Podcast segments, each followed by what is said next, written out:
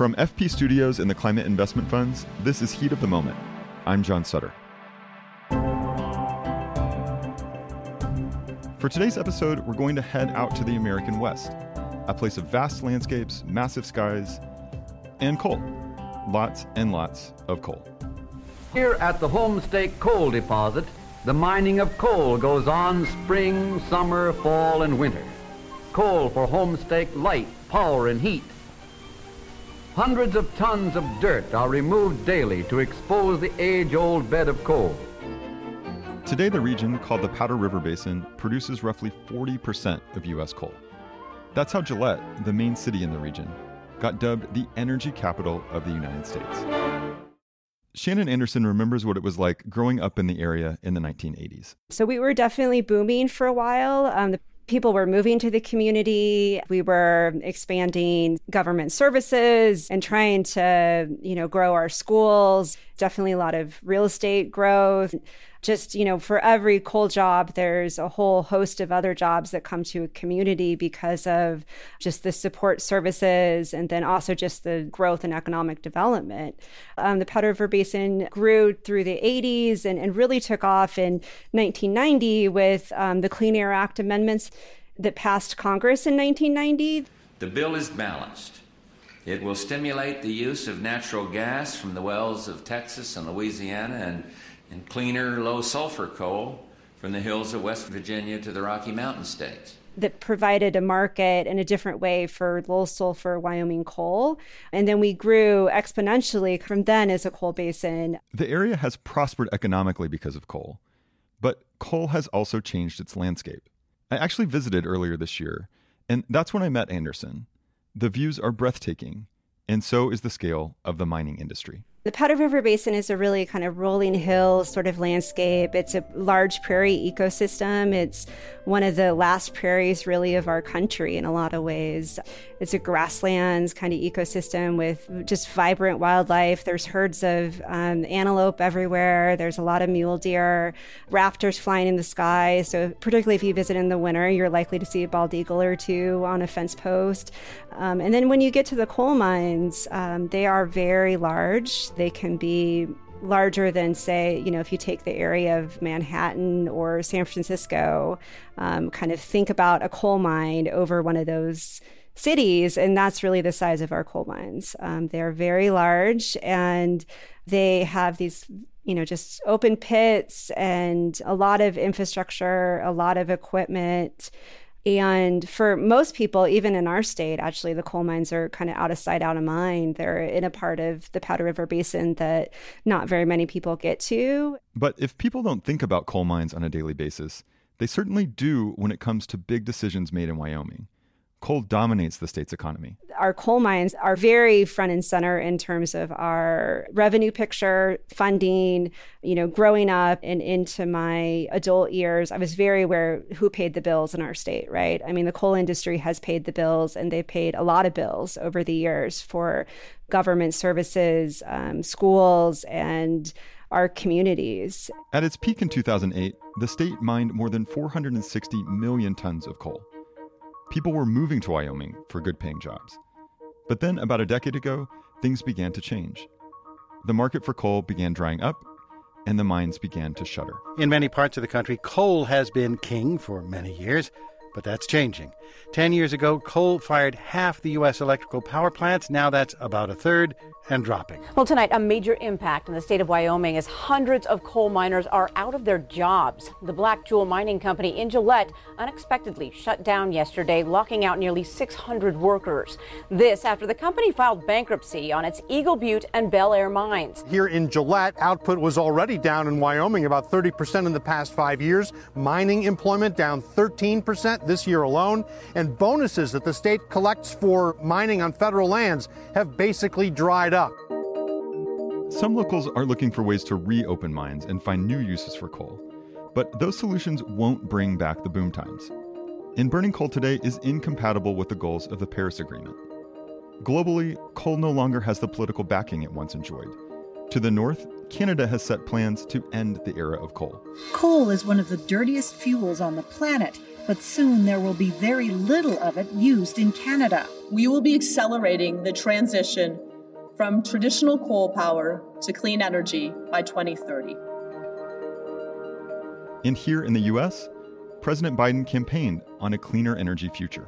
Electrifying an increased share of our economy will be the greatest spurring of job creation and economic competitiveness in the 21st century. That's why we're going to achieve a carbon pollution-free electric sector by the year 2035. The science is clear. Extracting coal has catastrophic consequences for our environment. According to the International Energy Agency, coal-fired power plants were the single largest contributor to the growth in emissions observed in 2018 and accounted for 30% of global CO2 emissions. So what's the way forward for the United States, and especially for areas like the Powder River Basin? Well, according to Shannon Anderson, it's complicated. And she should know. She's the staff attorney for the Powder River Basin Resource Council. It's a small organization, and so Anderson winds up doing a little bit of everything. I do some lawyering, some lobbying, some advocacy work, and then a lot of grassroots organizing and campaigning. So it's, I'm our only attorney here at the organization, and I'm sort of, I wear a lot of hats. We've always been interested in rulemaking efforts. I've written quite a few rulemaking petitions over the years where there's a right that citizens have to basically tell a government agency, hey, you should do it this way. And so we do a lot of that because we have that background and experience and the knowledge that tells them why they should do it that way. For a while, Anderson moved to more liberal areas on the West Coast, where she studied environmental law and later worked in community economic development. But when a job opened up back in Wyoming, she felt compelled to return home. What's it been like for you to be an advocate for the environment and for thinking about climate change, for action on climate change in coal country, essentially? I know you have a heart for coal workers and that you're not writing that off entirely, but it's got to be a little bit of an outlier position in some rooms. And I guess wonder how that plays out for you personally.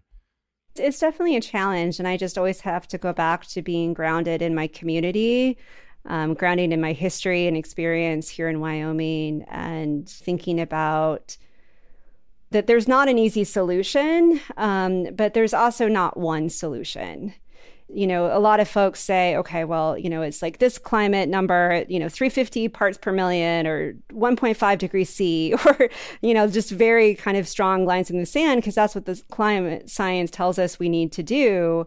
But at the same time, how that plays out kind of on the ground can take any number of different directions. And just, I try to just be really cognizant of understanding that the solutions we seek for our climate have to also be solutions that work for our people and our communities.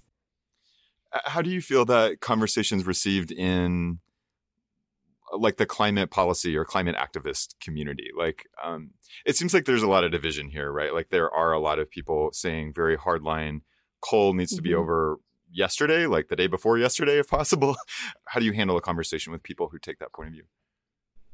It's definitely a conversation I've had, I have to say, over the years, multiple times probably, with really good people that I respect and love. And I totally, again, the climate science says what we need to do, but it doesn't really tell us how to do it.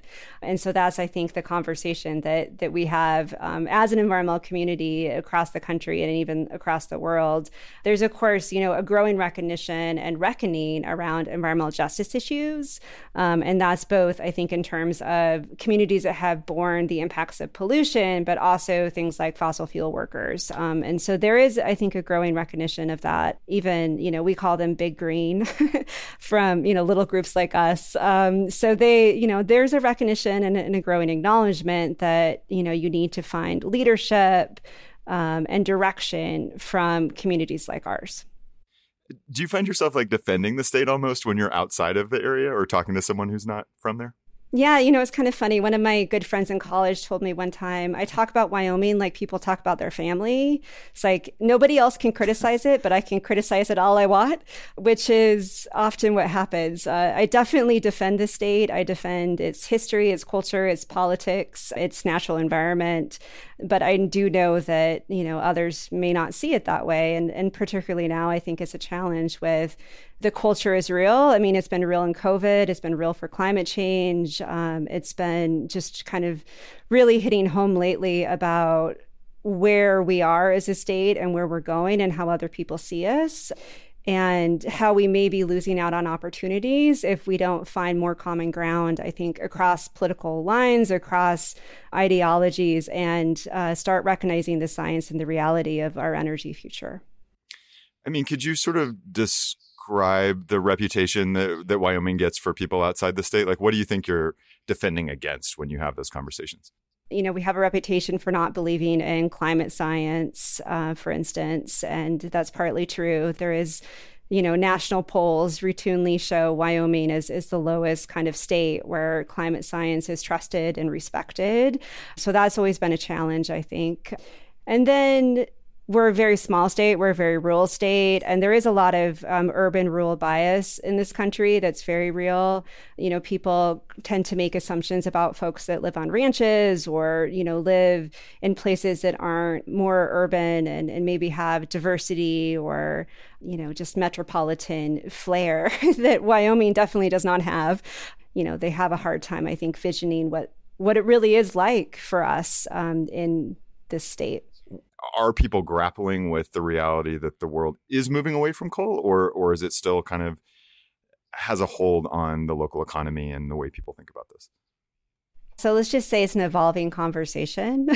And there's people that I think are in both camps that you just mentioned. There definitely are folks that believe, again, the reality is where it is and we need to start moving forward and finding a plan B.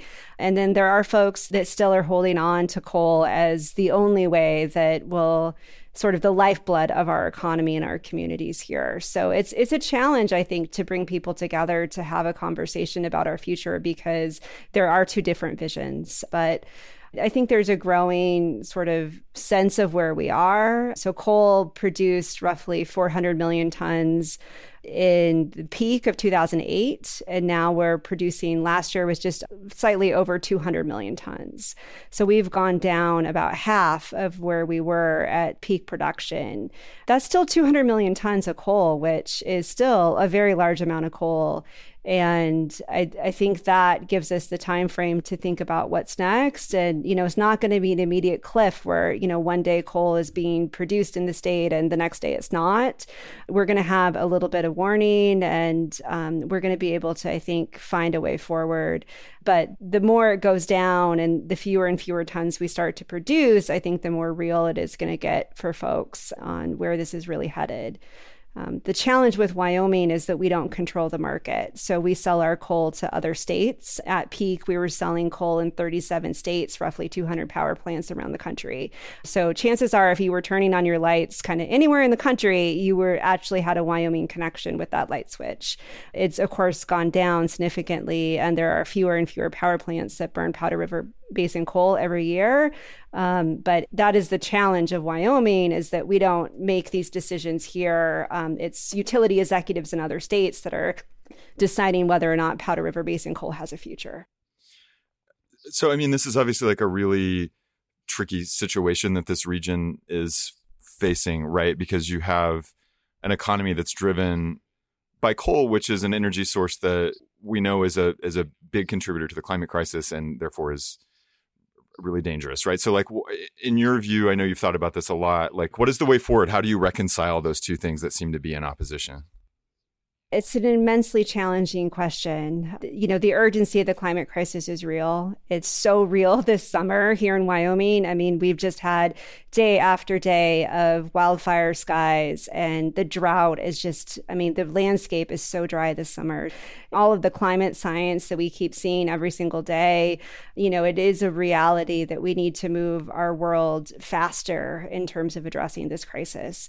But then you kind of sit here in Wyoming and you realize that if we move any faster, we're going to have some challenges with that. Again, we have to not only sort of reinvent our workforce, but we have to reinvent our economy here in the state. We have some pretty tough questions to ask ourselves about taxes and revenue sources and how we survive without this source of revenue going forward. And that's been a real challenge to have those conversations here in a state like Wyoming, but we need to have them. And hopefully we have the space and time to have those conversations and move them forward. So there's this term like just transition that gets applied to this idea of what comes next for fossil fuel workers, right? And it's this idea that as we phase out fossil fuels because of the climate crisis, like what is the just thing to do for the people who are working in those industries? Do you see the federal government doing anything or doing enough? What should be happening in that space? So essentially money should be happening. And I think that is on the table, both in Congress and in the administration. But Wyoming needs some help. We need some planning assistance. We need some coordination. We need some bridge money, frankly, to help us get through that revenue gap that we're going to start experiencing as coal declines. Because what we don't want to see is not only people losing their jobs, but our communities losing their services that help to deal with job loss and things like that, too. So it's sort of a multi-pronged situation going on here in Wyoming. Could you describe kind of your day-to-day work a little bit? Like what some of the main issues that have been your focus since, you know, you moved back in 2007, like whether there are policy discussions or whether there are particular like cases that stick out, but help me like see your kind of day-to-day way that you're engaging with coal and the environment. So the biggest conversation has definitely been probably around the federal coal program and the future of federal coal leasing. So sort of the way it works is, again, this is coal that is owned by you and me as American taxpayers, and the federal government decides to sell that coal to a private coal company. Often that's done when a coal company applies to get more coal from the federal government. They have an existing mine and they want more coal because they're needing to kind of mine the space next to where they're mining now. And there's a real question about how the government sells that coal to a private company. The sale has to be under the law, it has to be in the public interest. And so there's a very open question now about what does it mean to have federal coal, and is federal coal program in the public interest, particularly when you're thinking about things like the climate crisis? And if it's not in the public interest, what can we do and how do we do things differently? So that's been, I think, the biggest policy question. It was a little bit, I have to say, dormant in terms of the conversation during the Trump years, but now, again, is starting to reemerge, and particularly under the Biden administration and moving forward. So that's a big one. I also work on oil and gas and a variety of other topics. On coal as well, bonding and reclamation has been a big topic. So again, thinking about these very, very large coal mines and how they actually get cleaned up and reclaimed and that landscape gets put back together, the aquifer system that lives underground gets restored. So that's been a big part of my work and ensuring that the industry actually pays for that and that taxpayers like you and me aren't left paying for that reclamation work after the coal industry is gone. When we talk about like a just transition for fossil fuel workers, like what does that actually look like? Like what would that entail? There definitely will be, I think, early retirement. We're at a stage in the industry where that's a feasible conversation to have with a lot of folks. But for younger employees, I think there's a question about what do they want to do, what skills they may want to have. I do know that at least at the utility level, there's some utilities that are working on job retraining plans and opportunities where, you know, say you'd even want to go be a nurse or find a new job that's of high demand in your community. And you can go get the skill set to do that with job training assistance, either provided by the company that used to employ you or maybe state and federal assistance as well. So there's a lot of interest in retraining, reskilling. And then also, I think the reclamation work is going to be there for a while. These mines are not filled back in yet. So the big pits in the ground need a little bit of work still. So there will be workers that can do that in a bridge fashion, at least for a few years. you know, it's a challenging conversation for us looking at what could be different and what we could do, but it's not going to be like one silver bullet like the coal industry is for us. It's going to have to be a variety of different solutions and small businesses and larger businesses, but a combination of different things coming in. Well, it's good that, you know, you and other people, smart people are thinking about it. Thank you, Shannon. Thank you so much. I appreciate it. We'll be right back.